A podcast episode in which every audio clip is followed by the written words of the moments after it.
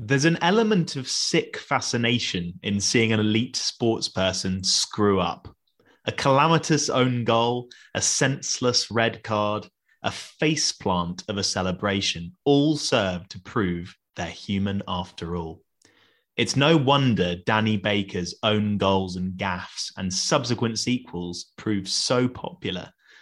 Thank you for joining us today for a celebration of these glorious and sometimes downright inexplicable moments. Have you ever scored an own goal, Ben? Uh, Arthur, I have actually. I've scored an own goal in five-a-side before, and it, it was a cause of great embarrassment. I had ruby cheeks. Um, but I, have been very much looking forward to this. I'm actually amazed that it's taken us nearly 40 episodes to get to the own goals and gaffs 11. Um, it feels like a natural choice for the 11. And, and I was a Rory McGrath fan myself. That was my kind of era of own goals and gaffs. I don't know about you. I never really watched it. I think I sort of, as soon as YouTube caught on and probably the sort of 2010s, the early 2010s, I started watching these videos and just found them hilarious. The, the, mm. the, kind of rubbish that happens on a football pitch. You know, you see compilations of iconic goals through time, but really, I think own goals and gaffs are much, much better. Um, today, we're employing a 5 3 2 formation. So we're quite heavy at the back, probably with good reason, because those are the players who really do screw up more than most. 100% and do get in touch anyone who's scored a particularly impressive own goal got a ridiculous red card missed a sitter we'd love to hear from you at 11 pod that's the word and not the number who should be in our 11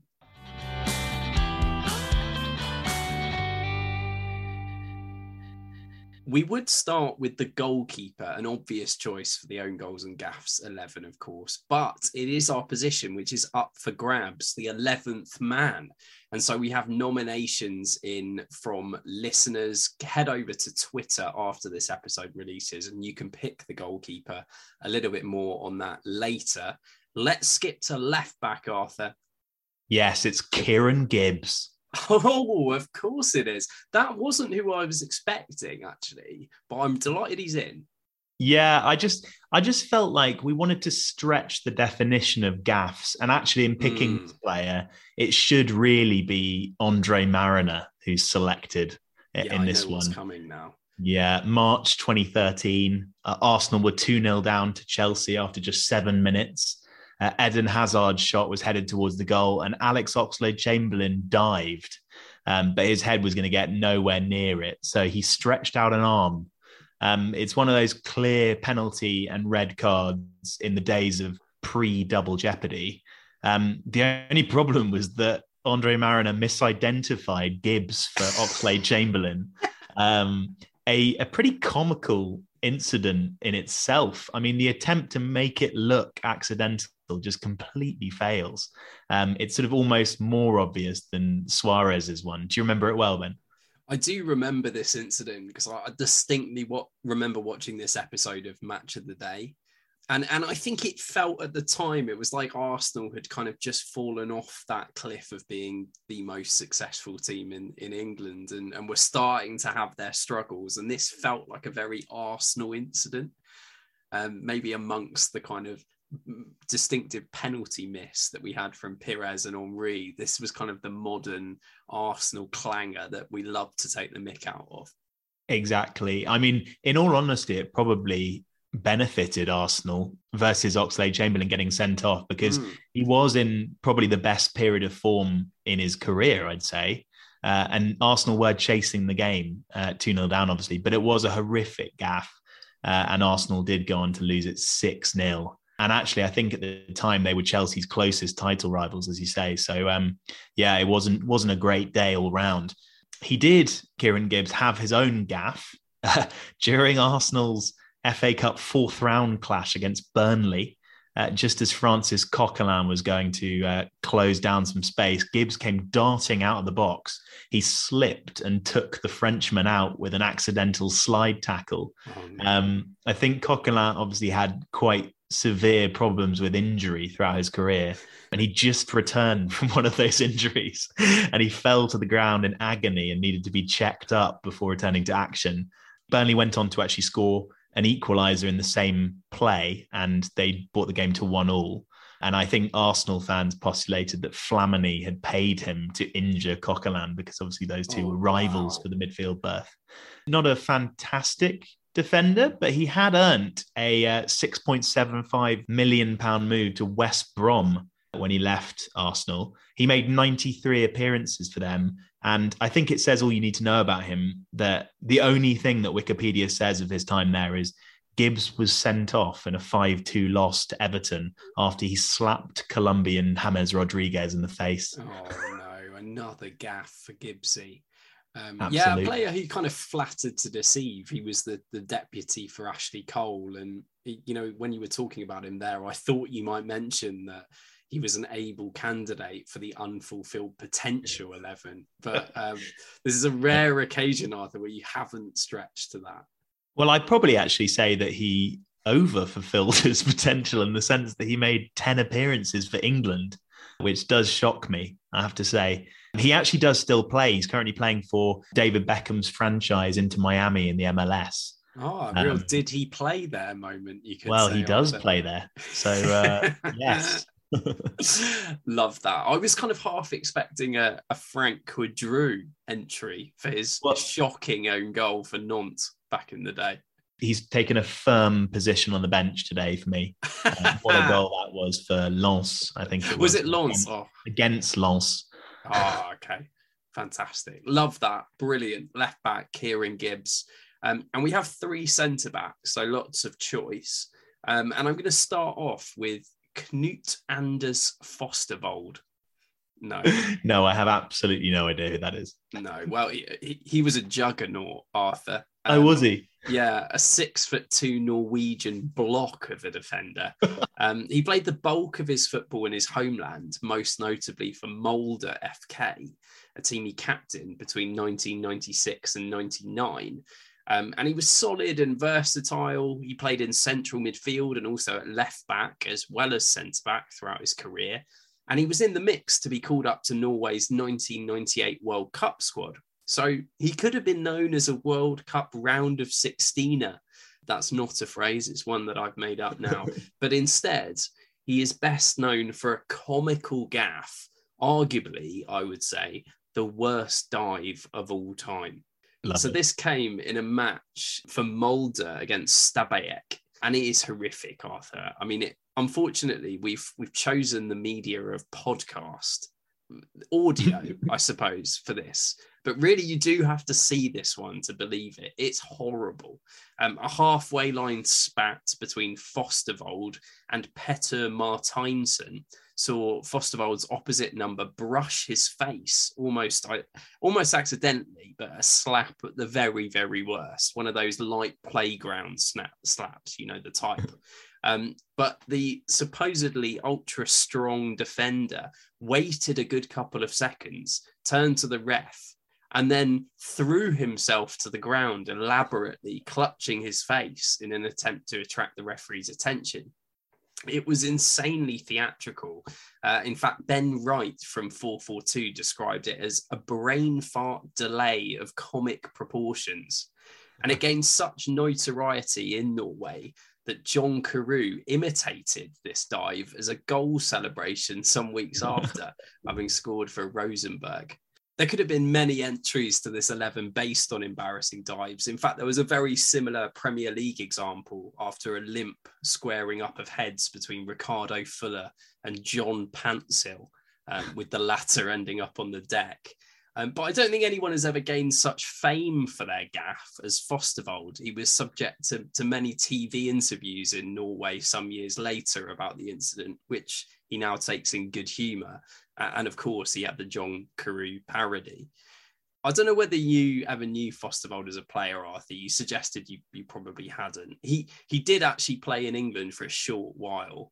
Um, wow. He joined Grimsby before. Oh yes, of course. Yeah, sorry. Yeah, yeah, yeah. I thought you might have tracked the career of Lennie Lawrence as manager, but he he brought in a number of foreign imports. And a friend of the show and Grimsby fan Chris Kelly described him for me as by no means the quickest Fostervold this is, but a solid enough all rounder who did okay for us during our time in the second tier. And Chris also points out Knut's unusual post playing career. He's now a professional cyclist. He, uh, he won medals at the 2005 and 2007, and in fact, 2006. I could have said all those years Norwegian time trial championships, and he represented his nation at the World Championship. So, wow. a man of many talents, acting one of them. Well, I imagine being a juggernaut probably helps with the cycling. Um, so, mm.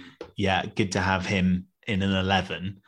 I'm just wondering, how does it? Because I haven't actually seen this one, so I'll have to watch it myself. But um, comparing it to Rivaldo, for example, that's another one of the iconic dives that springs to mind. I mean, that was. I, I just think there's something incredible about the the delay. I mean, yeah. it's not. I think the delay is what makes it a phenomenal dive. If if there was no delay, it would still be theatrical, but it's the it's the dramatic pause. I think what's remarkable about the Rivaldo one is that the ball clearly hits him just above the knee, and he goes down clutching his face as if he's endured some sort of punch. It's it's quite incredible. Um, Fostervold does at least clutch the right body part. Um, okay, but it's equally as artistic, I would say phenomenal. That's really, really good. Also, he played for a youth team called Rival, which mm. I quite enjoyed. Yeah, worthy of an inclusion for that alone. Um, and who's alongside him, Arthur? Maybe someone we've heard of? Uh, unlikely. Ah. it's Festus Baise. oh, of course. It's Festus Baise. Yes. Yes, that infamous Nigerian born Hong Kong international. um, also, he possibly you could describe as diminutive. He was a okay. five foot eight tall centre back. So I'm, I'm excited to, to see the range of height in this back five. He would make headlines in 2011 when playing for Hong Kong based side Citizen uh, when he scored an own goal that was so spectacular, it would turn him into an internet sensation, possibly one of the first viral own goal videos. Um, it's just fantastic. When playing in the Hong Kong. I'm so sorry, I've just seen it. Yeah. What, what is going on? it's outrageous. It's honestly it's yeah, it's hard to describe, but I'm going to do my very best. But I, I, I, as with most of these nominations, please do head to YouTube or any other streaming platform and find it for yourself. This has over five and a half million views on YouTube. Um, when he was playing in the Hong Kong First Division uh, against Sun Hei SC, he basically attempts to acrobatically clear the ball from his own box. Uh, and instead of clearing the danger, the ball rockets into the air and sails over everyone, including the goalkeeper's head, uh, before landing in the back of the net. To add to the comedy, he remained on his back in the penalty area, staring up at the sky in complete disbelief. And the most incredible thing is the contact he makes, which has subsequently been described as a reverse scorpion kick. So it's essentially over his head, he backheels it from outside the box um, and it's just phenomenal. Like, do you reckon you could do that even if you tried, Ben? No, not a chance. I was going to say it almost defies the laws of gravity. It is beautiful. The scorpion kick from Festus Baise. Um, Do you think it's fair to say it would be one of the greatest goals of all time if it was in the right net? I think it's hundred percent fair to say that. I can't imagine you'd do anything but but stand and clap, even if that was an yeah. own goal for your side. It's it's super. It's it, I think it's superior to Giroud's various goals, and he scored some absolute bangers. I'm fascinated um, to know more about this Festus Baise character, though the the five for eight defender who was born in Nigeria but represented Hong Kong. How did that come about? Yeah, I'm not actually. I don't know an awful lot about him. There's not so much history behind the man, but I do know he made 28 appearances for Hong Kong after moving there when he was younger. Uh, he became naturalized. And in those 28 appearances, two of which were against China, he impressed sufficiently enough to earn a late career move to Guizhou Hengfeng. And he played two seasons in the Chinese Super League. Wow. Uh, so he wasn't a bad player at all. I, I think there's a certain beauty behind what an own goal can do for your profile because this was a a relatively unheard of player. But I think there's a lot of football anoraks who will hear the name Festus Baise and go, "Oh, Festus." what a moment he brought. I mean, I guess that does raise the question. You know, he he was playing for the likes of Mutual in Hong Kong and South China and Citizen. You know, this was an uh, an inglorious career. But do you think, in a way, you would almost feel more accomplished if people did know who you were, even if it was because of this spectacular own goal?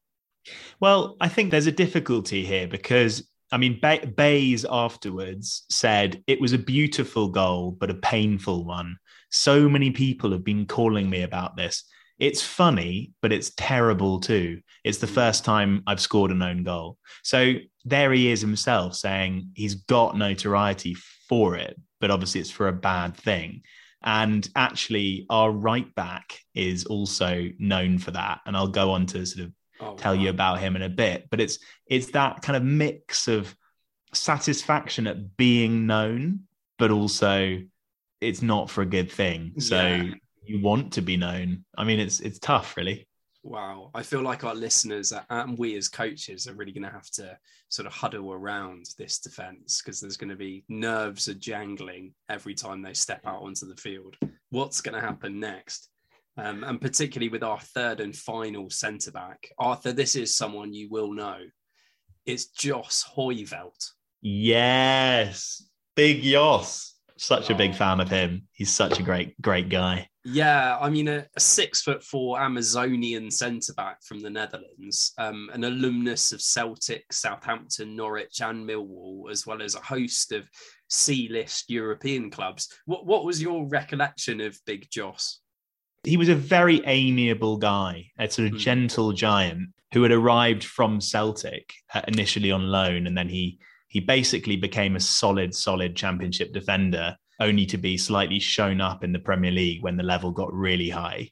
But I remember him as a pretty reliable centre back in general. I mean, some very strong moments of, of, of nervousness, but he became known, I think, at Saints for scoring on I don't know whether it was Tuesday or Wednesday nights, but yes. he, he had a habit of Tuesday or Wednesday nights under lights scoring great goals or big headers usually.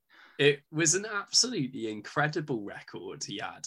Um, he scored seven championship goals for the Saints. Um, and the bizarre correlation, like you said, was that five of those seven goals came on a Tuesday night, which is an incredible percentage. I, I, just don't know how that's even possible. Um, but but interesting to know that you describe him as reliable. I think that is fair from everything I've read about Jos. I think he was a very decent defender at Championship level, but at Premier League level, he became an own goal machine um, not necessarily a scorer of horrific own goals, not of the ilk of Festus Baise. Um, more of the kind of unfortunate, almost kind of quite, you, you almost feel sorry for the bloke. Um, the best example I have of this was Danny Fox's clearance into his unsuspecting face against Newcastle. And again, another indicator of this propensity he had to score Premier League own goals. In fact, he was second to none. Hooiveld scored four own goals in just 28 games, including three in one season. So that's a rate of an own goal every seven games. Oh my God. that is remarkable.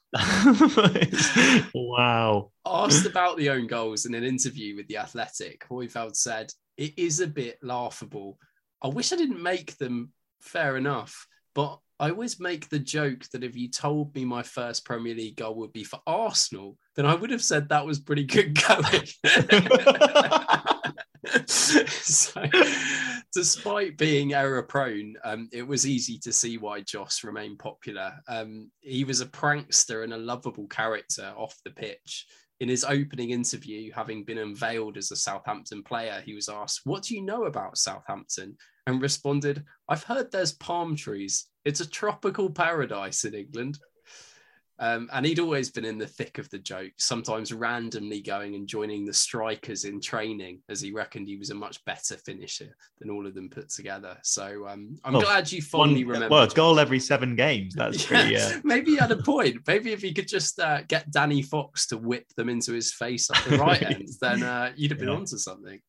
I'm so so pleased, Ben. You've got Jos Hooiveld in the lineup today. Delighted, uh, and joining him on the right side of the fence is Chris Brass. yes, I'm I'm so chuffed. Welcome, Chris. I know exactly which own goal you're talking about, and it's a uh, beauty. I mean, this is this is one of those kind of situations that I was referring to earlier because this is a player who only actually really played lower league football. Yeah. Um, but he's known by the football community for this. Just, I mean, it's it's scarcely believable. Again, um, he he basically, I mean, this goal is prolific on bloopers compilations. Uh, he was playing for relegation threatened League Two side Bury at Darlington, uh, and he tries to clear the ball, but boots the ball into his own head, um, almost breaking his nose and firing it past a helpless, yes, Kasper Schmeichel, uh, who was on loan from Man City at the time. Um, Brass had broken his nose before, um, and it had begun to affect his breathing. Um, the the Athletic interviewed him, and he said, "I heard the I heard the crunch of bones and thought I'd broken my nose again. It was bleeding. I knew I'd broken it. I opened my eyes to see Kasper gesturing at me. I'd found the back of the net. The thing is, I actually ended up doing myself a favor Due to the previous breaks, I lost cartilage and been told a few times I needed an operation to clear my airways. But the impact straightened it up, cleared my airways. Happy days. It saved me some money on cosmetic surgery. this is ridiculous. He loved it. Um, fortunately, Bury would win the game 3 2 and ultimately stay up. But it was a pretty chastening experience for Brass. Uh, the stadium big screen kept playing the goal on repeat. Uh, he could hear laughter around the stadium. He said, in the space of 24 hours, I was getting texts from so many people. It was on Sky Sports show Goals on Sunday. Uh, one of the presenters, Chris Kamara, was falling off the couch. Another of their programs, Soccer AM, has dined out on it a few times. It was voted the number one incident in magazine 442's It Shouldn't Happen to a Footballer. It's one of those incidents that's just, it's just incredibly hard to live down. Um, yeah. You've got to kind of laugh at yourself, maybe in the same way as Jos was able to do about the Arsenal goal. You've got to be able to sort of put on a brave face. And if you laugh about it, maybe people will forget about it. I mean, I suppose this was inevitable with the own goals and gaffs 11, but I'm becoming increasingly concerned about balls in from the right hand side where we've got attacking it Jos Hooiveld Festus Baise and Chris Brass. I mean, that is a recipe for disaster, is it not? So you're so you're saying that Kieran Gibbs is a very reliable presence. He's I think he's going to have to shut them out um, on the right side because the biggest risk with him is that that Andre Marin is refereeing. I think we've got to make sure we put a little veto on him refereeing this game. We'll bring in we'll bring in Graham Poll. He should do it. Oh no, no. Oh, oh man, our only chance ruined. Yeah, but away from the ridicule, he is a player that's fondly remembered at Burnley, where he played 142 times at both right back and centre back. Um, he wasn't skillful or particularly technical, but he was unafraid to put his body on the line and work his socks off, which you can't fault a player for. He went on to captain and player manage York City too at just 27. Um, and he's now in a senior recruitment role at Nottingham Forest. So uh, mm. hats off to to the lad for forging a career in football after a truly chastening experience. You have to say. And he has a free flowing airway. What a man! a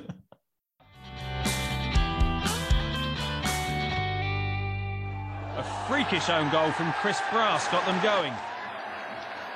Ronaldinho, watch and learn. Right, a little bit of light relief from our musings on gaffs and really, really big blunders. I love the fact just, that we have to refer to this middle section as light relief now. We're so, I mean, honestly, we're so concerned that we're just dragging our listeners through stat after stat. I mean, if you've made it this far, then I think you deserve a pat on the back. So uh, here's some entertainment for you. This is like when the, the match gets over 25 degrees and there's like a compulsory drinks break. We, Yeah. we just really feel like you can't go the whole hog without having some form of break. but aren't you grateful for it? I wanted to give a nod to the fact that gaffs don't just happen on the pitch. They make their way into post match press conferences and punditry in their droves. And I've dug up some of my favorites. And Ben, I'd like you to try and identify the culprit Ooh, eh, in each okay. instance. So your first quote is if you closed your eyes, you couldn't tell the difference between the two sides. Is that Nigel Adkins, Brian McDermott, or Phil Brown? Oh wow. That feels like someone who's kind of very much a middling Premier League manager. The sort that might sign kind of Kamil Zayatte. I'm gonna I'm gonna go Phil Brown. Well, he is the sort that might sign Kamil Zayatte, and it is correct. Well Yes, Love that. done. One for Ben. Uh, the second one is if you don't believe you can win, what's the point in getting out of bed at the end of the day? Wow. That's uh that's got a slightly depressing kind of feel to it. Yeah, but also, why would you get out of bed at the end of the day? Oh gosh, even I didn't spot that. Wow. Tony Mowbray, Neville Southall, or Alex Ferguson? I think that's Tony Mowbray. I'm afraid it's Neville. What's Wow. that class? It's got Southall written all over it. Your next one, and this is a bit of a nod to uh, to you. Hmm. Reading won't have the confidence to be confident. Surely no one said that. Is that Merson, Crooks, or Kamara? Oh wow. Um I would say Paul Merson for that one. Yeah, I mean, he's just a bit of a bit of an idiot, isn't he? Oh, that is incredible. To actually use the word twice in that sentence. exactly. My parents have been there for me ever since I was about seven. oh dear. Is that Agbonlahor, Vassell, or Beckham? Oh man, we talked about Vassell on the podcast before, and that never sort of came up. Agbonlahor's now on on radio. I- I'll go with Beckham for that. Very good. You got three out of four, Ben. You're, you're, you're flying along. Your next one is not to win is guttering. Oh yes. Oh man, That I've got I've got a really clear image in my mind of Jores Okore saying. well, I'm going to give you three West Ham players to choose Oh, from. okay, Is it's it not Joris. Noble, Nolan, or Rice? Guttering. Um, Rice. It's Noble. Ah, Classic. Nobes. Mr. Classic West Ham. Nobes. Uh, and the final one is I can see the carrot at the end of the tunnel. oh, Is that Barton, Roy Keane, or Pearce? I think it's Stuart Pearce. You've smashed it. Ah. Really, really good. That's four out of six. Cracking effort. Really, really good. I actually do quite like that Piercian wisdom at the end there. It's kind of like, is a bear Catholic? You know, like the mixing up the two. Yeah. I mean, if you did better than four, y- you can take Ben's place on this podcast. So Wow. Well, do let us know. You too could enjoy the light relief of this entertainment for us. It's just stat after stat this podcast. And now quote after quote. That's Mm. just how we roll.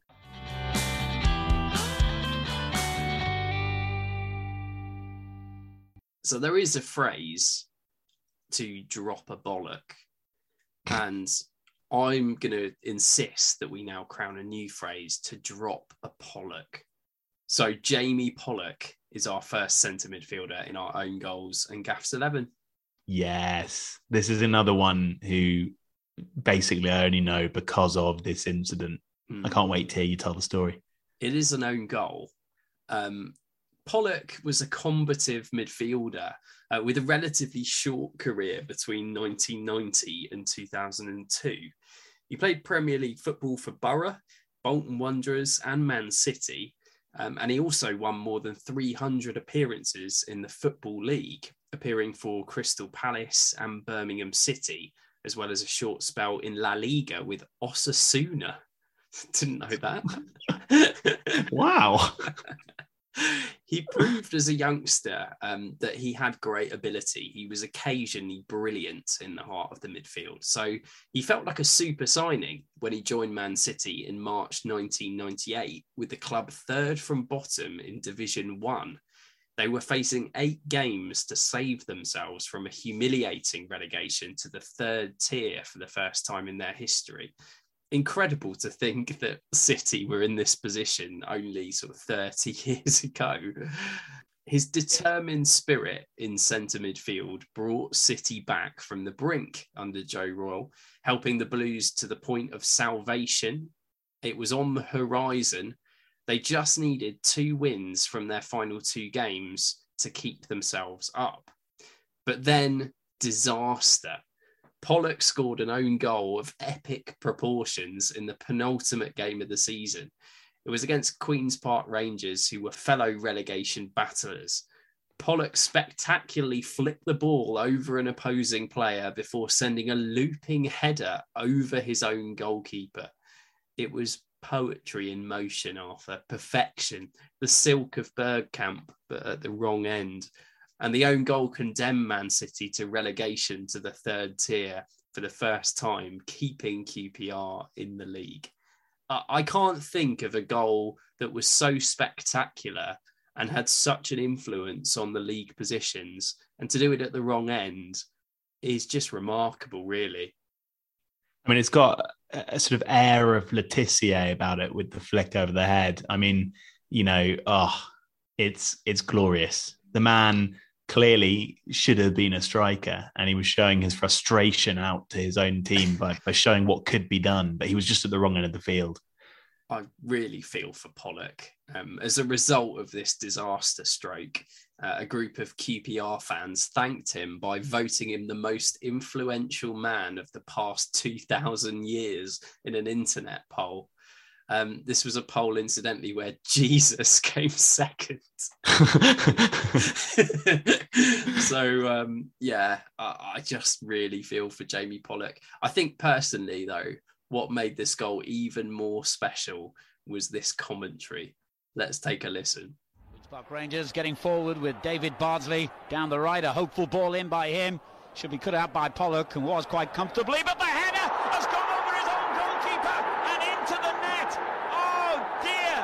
In a match of such importance, which could see Manchester City relegated, Jamie Pollock has scored an inexplicable own goal.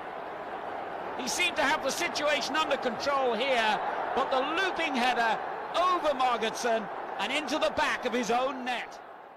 I, just, I, I just don't know what, what I, if you were listening back to that, Arthur, you, your head would be in your hands. Poor Jamie. Also, I think it's probably noteworthy to tell the listeners that he is the son of Jackson Pollock, the um, the artist. No. no, I'm joking. okay. I was going to say. Sorry, in all your research, Ben, you didn't I, find that out. Thought, what a remarkable bit of research Arthur's just done. Has he phoned him? Incredible. Own son. he phoned him as soon as he realized that he missed the goal. Some 40 years after his death or something. I don't know. Wow.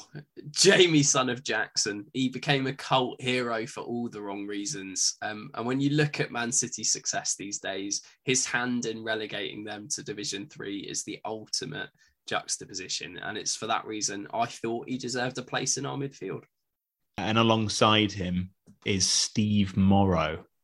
Oh, Steve Steve Morrow. Are, are, we, are we talking the, the FA Cup incident here? Yes, Arsenal beat Sheffield Wednesday in the finals of both the FA Cup and League Cup in 1993. And Steve Morrow was the man who was the hero in the latter. He scored the winning goal at Wembley. Uh, and in the match, um, out of interest, they became the first sides in Europe to wear squad numbers and names on the back of their shirts. Um, but that, of course, isn't the reason this match lives long in the memory. Um, when the final whistle sounded, Gunners captain Tony Adams lifted or attempted to lift the midfielder onto his shoulders, but he dropped him. And Morrow, very sadly, broke his arm in the melee. uh, he was rushed to hospital, strapped with an oxygen mask as he left the pitch, um, while his teammates went up the Wembley steps to collect the cup. Um, Adams actually arrived at the hospital with a crate of champagne for Morrow. Uh, Steve said, I guess the notoriety you get from an incident like that has its upsides. I don't have any regrets about it. Tony and I still joke about it when we see each other. So it's probably cemented their friendship, if anything, and it probably answers your query earlier as to why, you know, whether an incident on this kind of scale is a is a net positive. I mean, it was a bit of a humiliating moment for him. Obviously, when you're celebrating your success, you don't want to break your arm. I mean, bit of a nightmare if you did, wouldn't it? Um, but there's just that that unbelievably iconic image now of him kind of like a quivering wreck, sat yeah. on the floor, holding his arm, his sort of limp arm, and all his teammates looking at him in despair. And I think there's one as well of him holding the trophy in his hospital bed, yeah, cast on. Um, it's it's kind of become synonymous really with that cup triumph.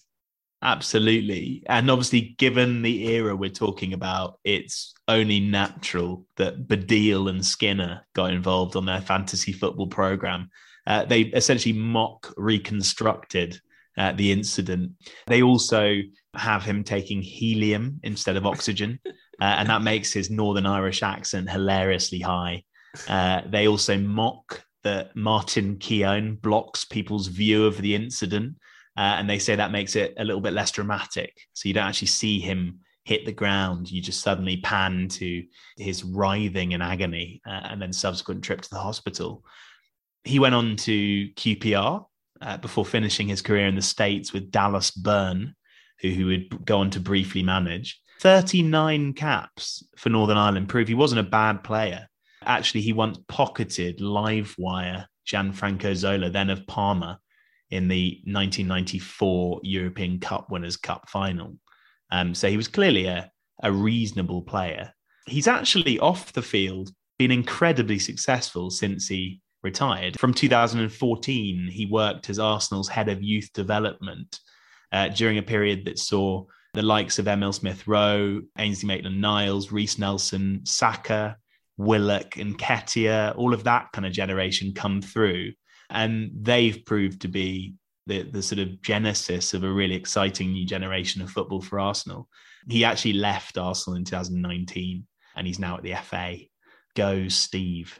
But it's this incident, not his slightly unremarkable career that, that people will remember him for. And I suppose, you know, when it's something that's clearly a gaff. I mean, a, I, it, the gaff is largely on Tony Adams for not having the strength to hold up Steve Morrow, but it must have been a bit humiliating for him. And I suppose the living in people's memory thing, it's when it's when it's something like this, you're probably a bit less sad for it to be remembered than you would be if it's an own goal, because that is properly humiliating an own goal. Yeah. Whereas this was just a quite silly incident, really, wasn't it? It really was. Uh, I was pleased to see that Steve Morrow's time at Arsenal had led to real success, really, in the academy.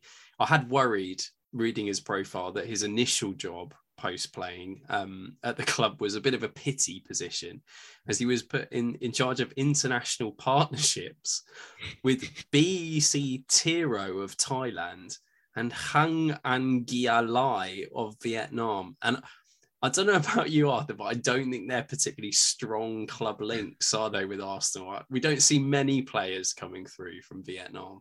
No, we don't. I do wonder, do they have any Rwandan clubs linked with them at they're the moment? Certainly sponsored by Visit Rwanda, yeah. aren't they? That's quite interesting. Surely, surely there, there must be some sort of league. There's got to be some sort of Arsenal Rwanda feeder club or something. Surely. I'm going to look up if there is a Rwandan league. There must be, surely. There is. Yes. There's a team called Gorilla. They played Sunrise yesterday. Gorilla Sunrise. Yeah. Oh, fantastic. What a clash. This is something to do more research into off the back of this podcast. Um, Absolutely. Join us next week for our Rwandan Football 11. 11. That's brilliant. Let's step slightly ahead of Steve Morrow into our attacking midfield berth, filled now by David Dunn. Yes. Oh, Yeah. and I, I love that. And I know exactly what it's for. And it's just a brilliant gif. I I actually thought David Dunn was a cracking player. Absolutely. like sublimely technical on his day. Probably not the fittest, but he let the ball do the work expertly. And he scored his fair few goals in his pomp. 67 career goals, including seven, eight, and nine goal seasons in the Premier League. Uh, he was once dubbed the new Gazza, although he only ended up winning one England cap. So I don't think he really fulfilled that potential. Maybe another for our 11. after oh, the, Oh, uh, look at look who's mentioning it now. yeah, the unfulfilled potential 11. What do you think? What do you think, Arthur? Absolutely. But sadly, um, I think Dunn will now be known for the time he ungracefully stacked it when Birmingham took on Aston Villa in 2003. Planet Football expertly describes it as follows The daddy of all shit Rabonas, the king of the hill when it comes to miserable attempts at looking flash. Dunn was playing for Birmingham in the derby against Villa. He saw the opportunity to get the ball into the box. He swung his right foot round the back of his left, and well, it was tragicomic.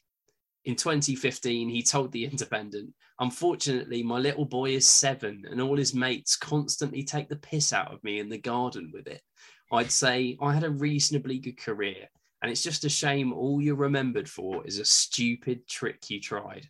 The worst thing for me was when I went into Curry's in Blackburn once, and I must have seen about 100 TVs on the wall and thought, bloody hell, I'm on every TV. And I love that that assessment, Arthur, was actually in an article titled Nine of the Shittest Rabona Attempts of All Time. the fact that That there's more than so one good. is great. But um, yeah, I think David Dunn's definitely the most famous of them all. a shit Rabona sounds horrible. like Yeah. Oh, yeah. I hadn't thought of it like that. nasty. Um, yeah, absolute Blackburn Rovers legend. Um, funny enough, it's one of those weird ones where, yes, he is a Blackburn Rovers legend, but I genuinely do picture him in a Birmingham City shirt. I don't know why. It could be because of that clip. Oh, yeah. So literally, it's it's it's tied him to a club simply because of that gaff. Yeah, I think so. Wow. Um, Poor it- guy. It's one of a category of gaff, I would say. This Rabona fail, uh, the the kind of the failed attempt at X. I'd categorize sort of Balotelli's back heel miss against that A Galaxy in there. Maybe Oh. Ademola Lookman's awful Panenka. Um, Martin Braithwaite's excruciatingly awkward player reveal showcase where he couldn't do keepy uppies. It's in Yeah. that kind of ilk. Um, but I think David Dunn's is the most famous of that ilk. And I don't think it helped that throughout the sort of tail end of his career, I don't want to say he became a joke, but he became a star of more than just that Rabona fail. There was, of course, also the Venky's chicken commercial, where he and some of his Blackburn teammates were tasked with tucking into nine plates of chicken wings to mm-hmm. advertise the owner's products. It was it was filmed in the changing rooms at Blackburn. I think we have mentioned this video before, supposedly pre-game. So a very bizarre thing to be doing pre-game, eating fried chicken. Um, and as well as the bizarre sight of Ryan Nelsen licking his lips, we also see David Dunn having his chicken wings pinched by Jason Roberts and Morton Gamps Pedersen. Um, but he actually acts it pretty well. I think maybe there's a career in advertisements for David Dunn if he wants it, especially as he seemed to be really enjoying the chicken. And co star Michel Salgado subsequently told 442 it was disgusting. I'm hmm. not a big fan of spices and sauces, and I think I came off worse. When we filmed the advert, I had to pretend to love it, but the truth is, one bite and my stomach was in knots. What a bizarre thing. Yeah. Weird. Absolutely bizarre.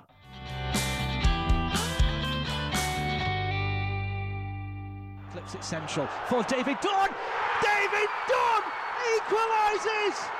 It just had to be. Cometh the hour. Cometh the man. Up front, it's Chris Iwelumo. Oh man, I cringe when I think of that miss. Ah, Chris. What a bloody miss. Chris, Uh, the we- miss. Well, I think we'll get to the miss in a little bit, but first things first, we have to commend Chris, I think, for a pretty damn good career everywhere other than at the highest level. He'd been steady but not prolific at Stoke City in leagues two and one uh, before making a very random move to Bundesliga 2 with Alemannia Aachen. wow. No goals there prompted a move back to England, but his big break he got with League One side Colchester. Hmm. Um, there he banged in 17 goals in a promotion season before following it up with 18 the next in the championship. Uh, he formed a formidable partnership with Jamie Cureton. One of my first memories of Football Manager was spent at my friend Stephen's house. You know Stephen, he's a Reading fan. Yeah, I do. Um, we worked collaboratively on Football Manager to fire Colchester United to glory, and we managed it. They got to the Premier League, great times. But um, that was Chris. That was all Chris is doing. what a man. Double figures for goals in the Championship over the next two seasons uh, with Charlton and then Wolves. Gave him his first crack at the Premier League, and that was with the latter. And as so often is the case, um, I think injuries are at fault to an extent for his lack of goals in the Premier League. Uh, he had a couple of really, really bad ones, meaning he was limited to only to sub- substitute appearances via a loan back to the Championship. Uh, he didn't score. Indeed, he left Wolves having just scored once in 18 months. Not ideal. Poor Chris. Uh, a bit of a tumble, but so to the miss. Honestly, a true footballing gaff. In October 2008, he came on as a 57th minute substitute in a World Cup qualifier against Norway, and that was his debut. But his performance was overshadowed by just an incredible open goal miss from three yards. The match obviously finished nil nil, almost adding insult to injury. You know, if they'd won the game, fine or even if they'd scored, fine. But n- no, they didn't. Uh, it's just squared perfectly for him. Goalkeeper nowhere to be seen. Um, the only issue here is he wanted to strike it right footed so much when sweeping it in with his left foot would have been perfect. And and it's just hideous. You you must you must know it well then. I don't know. I don't know why you in particular. Yeah, I mean, I was unaware I had such a reputation. Um, in my sort of one game every blue moon with the uh, Met Society. Uh, yeah, I, I, I feel for Chris Iwelumo because again, I think he's a player whose reputation has been somewhat shattered by one moment. I noticed that in some of the articles post the miss, he did say that he was just grateful that he wasn't English because he felt he'd got less abuse from the Scottish fans than he would have got Interesting. from the English fans, which you know, I, I appreciate we've got two English guys here taking the piss out of him, which probably isn't helping that, that kind of feeling towards the English. But um, yeah, a, a decent striker. I just, I just feel so sorry for him that that that Yeah. one moment, uh, and he and he blew it. A few clarifications. Um, I believe I've spent most of this segment actually praising his career. So Mm. um, no piss taking from me. I just feel sorry for him uh, more than anything else. And secondly, he actually, I read, uh, said he was happy to be playing in England at the time because it took him away from the attention he would have got from the Scottish media at the time. So he was quite Mhm. pleased with that.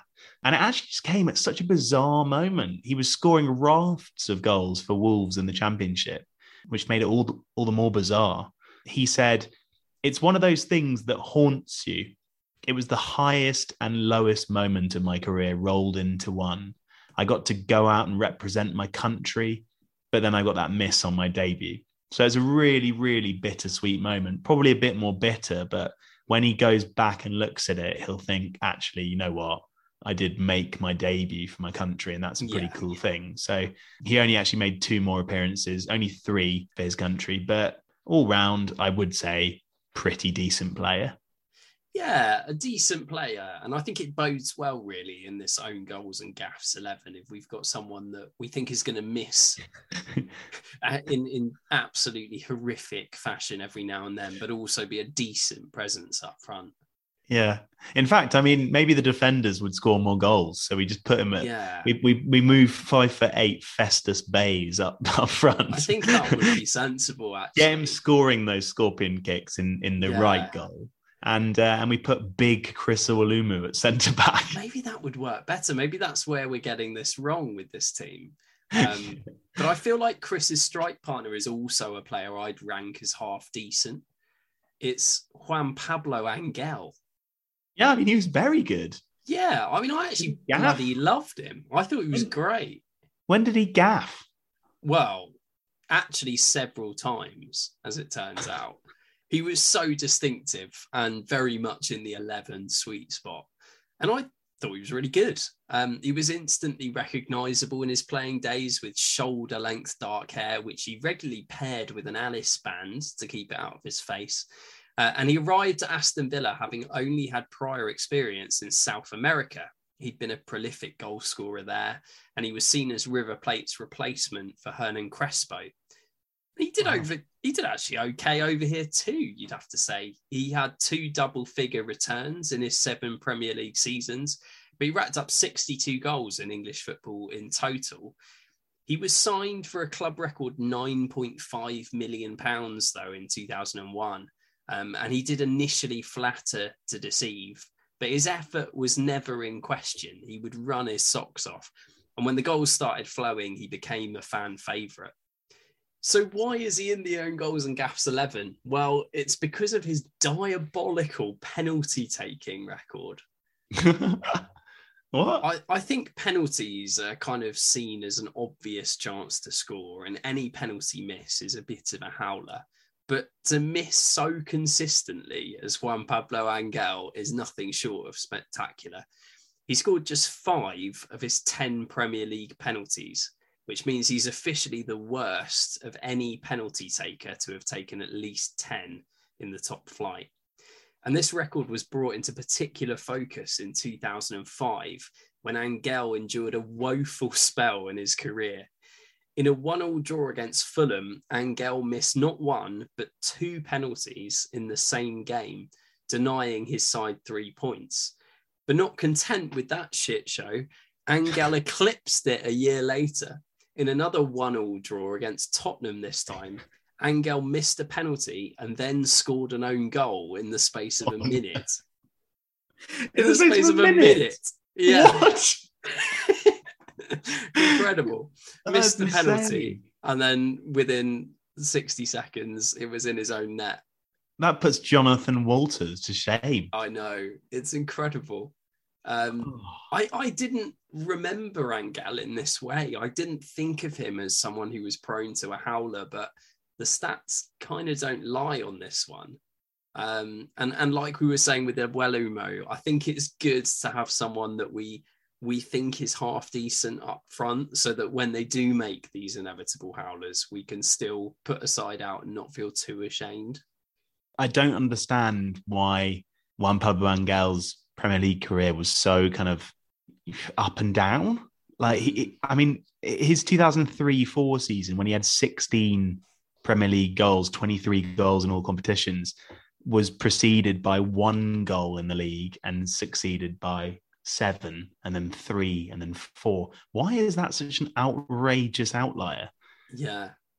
Uh, who knows? Ask Juan Pablo. You can explain it? He looks completely unrecognizable now. So you'd probably have to be pointed out that it was Juan Pablo Angel who was sat opposite you. Um, gone is the floppy hair. He now looks more like a sort of East London ad exec. But if you are in a position where you get introduced to him, do ask him why the outlier.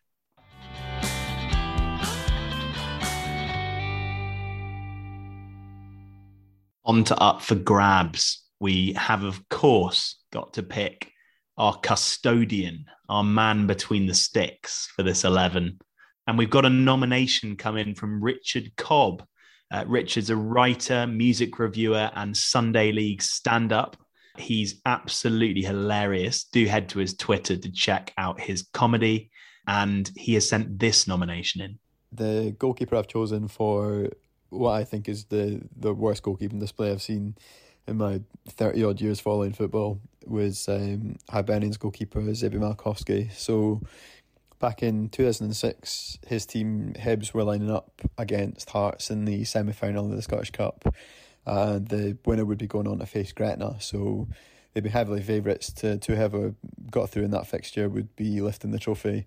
Um, turned out Hearts did win the uh, that fixture and obviously went on to win the cup that year as well. Two big errors for Malkowski on the second goal, really badly positioned for a free kick. Um, conceded it as near post to uh, a free kick from Paul Hartley. That was the second of his three goals that day. And the second howler was for the third goal. Uh, misjudged the flight of a ball and basically swung and hit the air. Jankauskas ran past him and scored. Um, Malkowski had a shocker that day, but Hearts fans like myself had an amazing day. Yeah, I'll be honest, another player I haven't heard of, but he sounds like a right lark. So uh, lovely to hear about him. Thank you so much for that nomination. Brilliant. Love that. Thank you, Richard. A nomination in from stand up comedian Jacob Hawley. Jacob has some fantastic podcasts on drugs and Jacob Hawley, on love, on BBC Sounds. Um, and you can, of course, check out his monthly column in Metro magazine. Wicked to have him on. Jacob, who's he nominating? Hello, the 11 podcast. My name is Jacob Hawley. I'm a comedian, stand up podcaster, all that bollocks. Anyway, I'm submitting a goalkeeper for your 11, um, the man himself, Mr. Dustbin Dave, David Ospina. Um, Arsenal had a sort of strange tradition of having sort of bad, small goalkeepers for about 10 years and Dustbin Dave was the worst of them. And and I know that you're sort of looking for specific own goals and gaffs and stuff like that. There's not really one that, that jumps out. He was just the smallest man in the world for quite a long time. And he had a really strange habit of standing behind his goal line. Like I, I don't want to get too far into the psychology of the man, but he seemed permanently scared. He had the smallest arms in the Premier League, and to make everything worse, he would stand behind the fucking goal line. Sorry if you're not allowed to swear, and and it just made it impossible for him to save anything. So Dustbin Dave is your man. Another great pick, of course. Head to the poll at eleven pods. The word, not the number. Arthur, anyone to add? How on earth are we going to follow up two comedians? Not easy. No. But Peter Enckelman is doing his best. Peter Enckelman. Did Peter Enckelman ever do anything other than that throw in disaster class? I can neither confirm nor deny. he, was, he, could have been in our body 11, except he wasn't really a body on this. That was the problem. If he had have just been a body, this would never have happened. All he needed to do was be there. Uh, That's all he needed. As most will know, he scored a completely avoidable own goal in 2002. It was in a derby game for Aston Villa against Birmingham. Uh, Olof Mellberg decided to toss the ball to Enckelman from a throw in, uh, and Peter failed to control the ball, only, only crucially managing to get a slight touch, uh, helping it into the back of the net. Due to the slight contact, the goal would stand, much to the dismay of his teammates uh, and manager Graham Taylor, who was, I thought, fairly harsh. he said, He doesn't know the laws of the game, and he's a very honest lad. His head and hand reaction gave the impression that he had touched it. oh, man bit harsh. Enckelman refuted that. He said it should have been the easiest thing in the world to control, but the next thing I knew, I'd missed it and it was in the net. I honestly don't think I touched the ball. I made a blunder and that's it. I know the rules. A throw in cannot go straight in. And that's the crux of this. If he didn't touch it, it wasn't a goal by the letter of the law, but the referee gave it because he touched it. So do we believe Peter or do we believe well, the referee or Graham Taylor or everyone else in the stadium. I don't know. But it was an absolute clanger, a real gaff. Um, to make matters worse, a Birmingham fan ran onto the pitch, taunting him, uh, even slapped him around the face, I think. So, um, not ideal for poor Peter, but um, yeah, a worthy inclusion between the sticks today, I think. Wow, one of football's great unsolved mysteries, that. Uh, and I just read off his Wikipedia page that his dad is Sven Goran Enckelman. it turns out it's actually Goran Enckelman. Um, but yeah, easily misread. What a name. Love that. Welcome, Peter, into the poll. And I will add a Reading player, Ali Al Habsi. Oh, good old Ali. Of course, you're adding a Reading player. Yeah, it's been a while. Um, an Omani goalkeeper of extremes. He was sublime on his day, winning matches single handedly as Reading made it to the playoff final in 16 17. In fact, throughout his career, he was a four time player of the year. In fact, throughout his career, Ali Al Habsi was a four time player of the year. That shows you just how good he was when he was on form. But during his spells at Bolton, Wigan, and indeed Reading, he also made some horrendous clangers the worst two, a blunder against Reading for Wigan. The keeper miscuing an attempt to punch Hal Robson Kanu's blocked shot clear from under his crossbar and knocking the ball over his own line.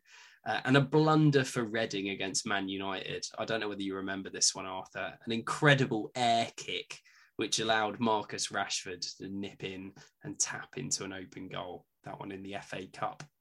After finishing high school, um, Al Habsi was actually a fireman. This was in Muscat. And in an interview with Al Jazeera Sports, he said that his previous profession taught him patience, hard work, and patriotism, but evidently not the ability to kick a moving ball. So um, I do think Al Habsi warrants a place in this vote. I hope he doesn't make the team because he was a better goalkeeper than that but he's in the vote.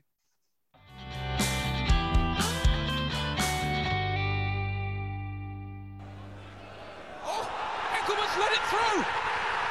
That is an extraordinary goal. You will not see a more bizarre one than that. There must have been contact from the throw. No complaint from the goalkeeper. Just total, total agony on the bench, only one name really for me. Um, he should really have been in the 11 on this occasion, but he has been included in a former 11. So I didn't pick Richard Dunne, mm. despite the fact that he scored 10 own goals yeah. in his Premier League career. That is outrageous.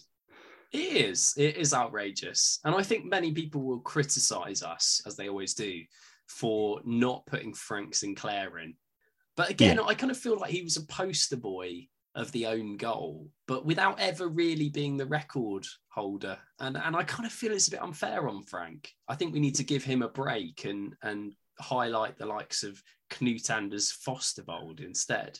Right, well, this is our team. I hope we've done Danny Baker and Rory McGrath proud. The own goals and gaffs 11 in goal. It's your choice. Over to at 11 pod to vote. At the back, Kieran Gibbs, Knut Anders Fostervold, Festus Baise, Jos Hooiveld, and Chris Brass. In the midfield. what a team. In the midfield, it's Jamie Pollock, Steve Morrow, and David Dunn. And up front, Chris Iwelumo and Juan Pablo Angel. What an 11. I hope you enjoyed the episode. See you on the next one.